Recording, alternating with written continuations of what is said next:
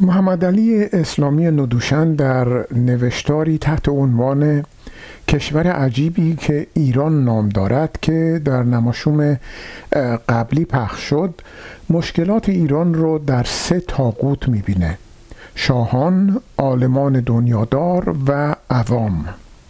من این عالمان دنیادار رو زاهدان دین فروش خطاب می کنم اینها کسانی هستند که خودشون رو در اداره و بهره برداری از کشور با حاکمان شریک و زینف می‌دونن. و یادمون باشه که این روش از اواخر دوران ساسانی در ایران مرسوم بوده و به بعد از اسلام منتقل شده.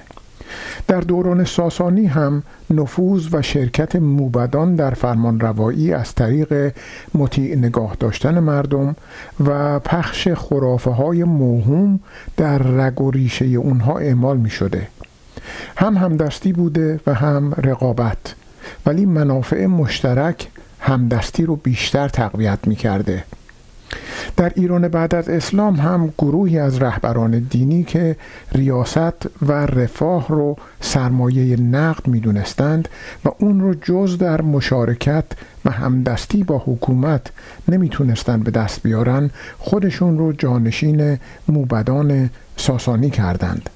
اینها عواملی بودند که در نبود سیستم تبلیغاتی به شیوه امروزی ماشین تبلیغاتی عقیدتی حکومت رو به عهده گرفته بودند که بدون همکاری اونها حاکمان جبار و خونریز قادر نمی بودند به حاکمیت خودشون ادامه بدند.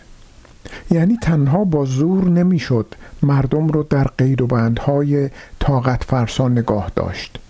لازم بود باورهایی باشه که این زور رو توجیه کنه براش محمل به تراشه و رشته اون رو با آسمان و جهان دیگه پیوند بده البته در مقابل این زاهدان دین فروش دنیادار ادهی عالم و عارف واقعی هم بودند که چاره ای جز ترک اجتماع و انزوا نمی‌دیدند.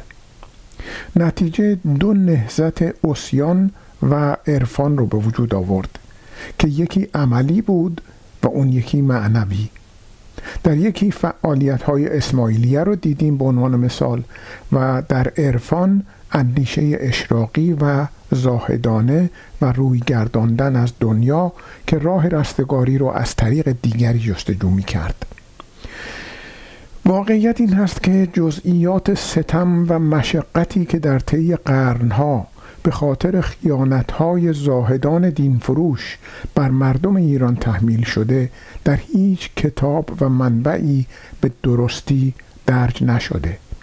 اما روح اون در مجموع ادبیات و آثار فارسی و ضرب ها منعکس هست. سعدی از بسته بودن سنگ و رها بودن سگ حرف می‌زنه. حافظ میگه از هر طرف که رفتم جز وحشتم نیفزود. فریاد از این بیابان وین راه بینهایت.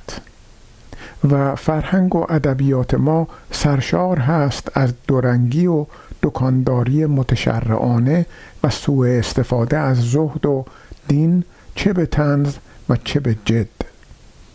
در نتیجه شاید ادعای دور از واقعیتی نباشه که زیان زاهدان دین فروش یا به قول اسلامی ندوشن عالمان بی حقیقت بیشتر از حاکمان تازیانه به دست بوده.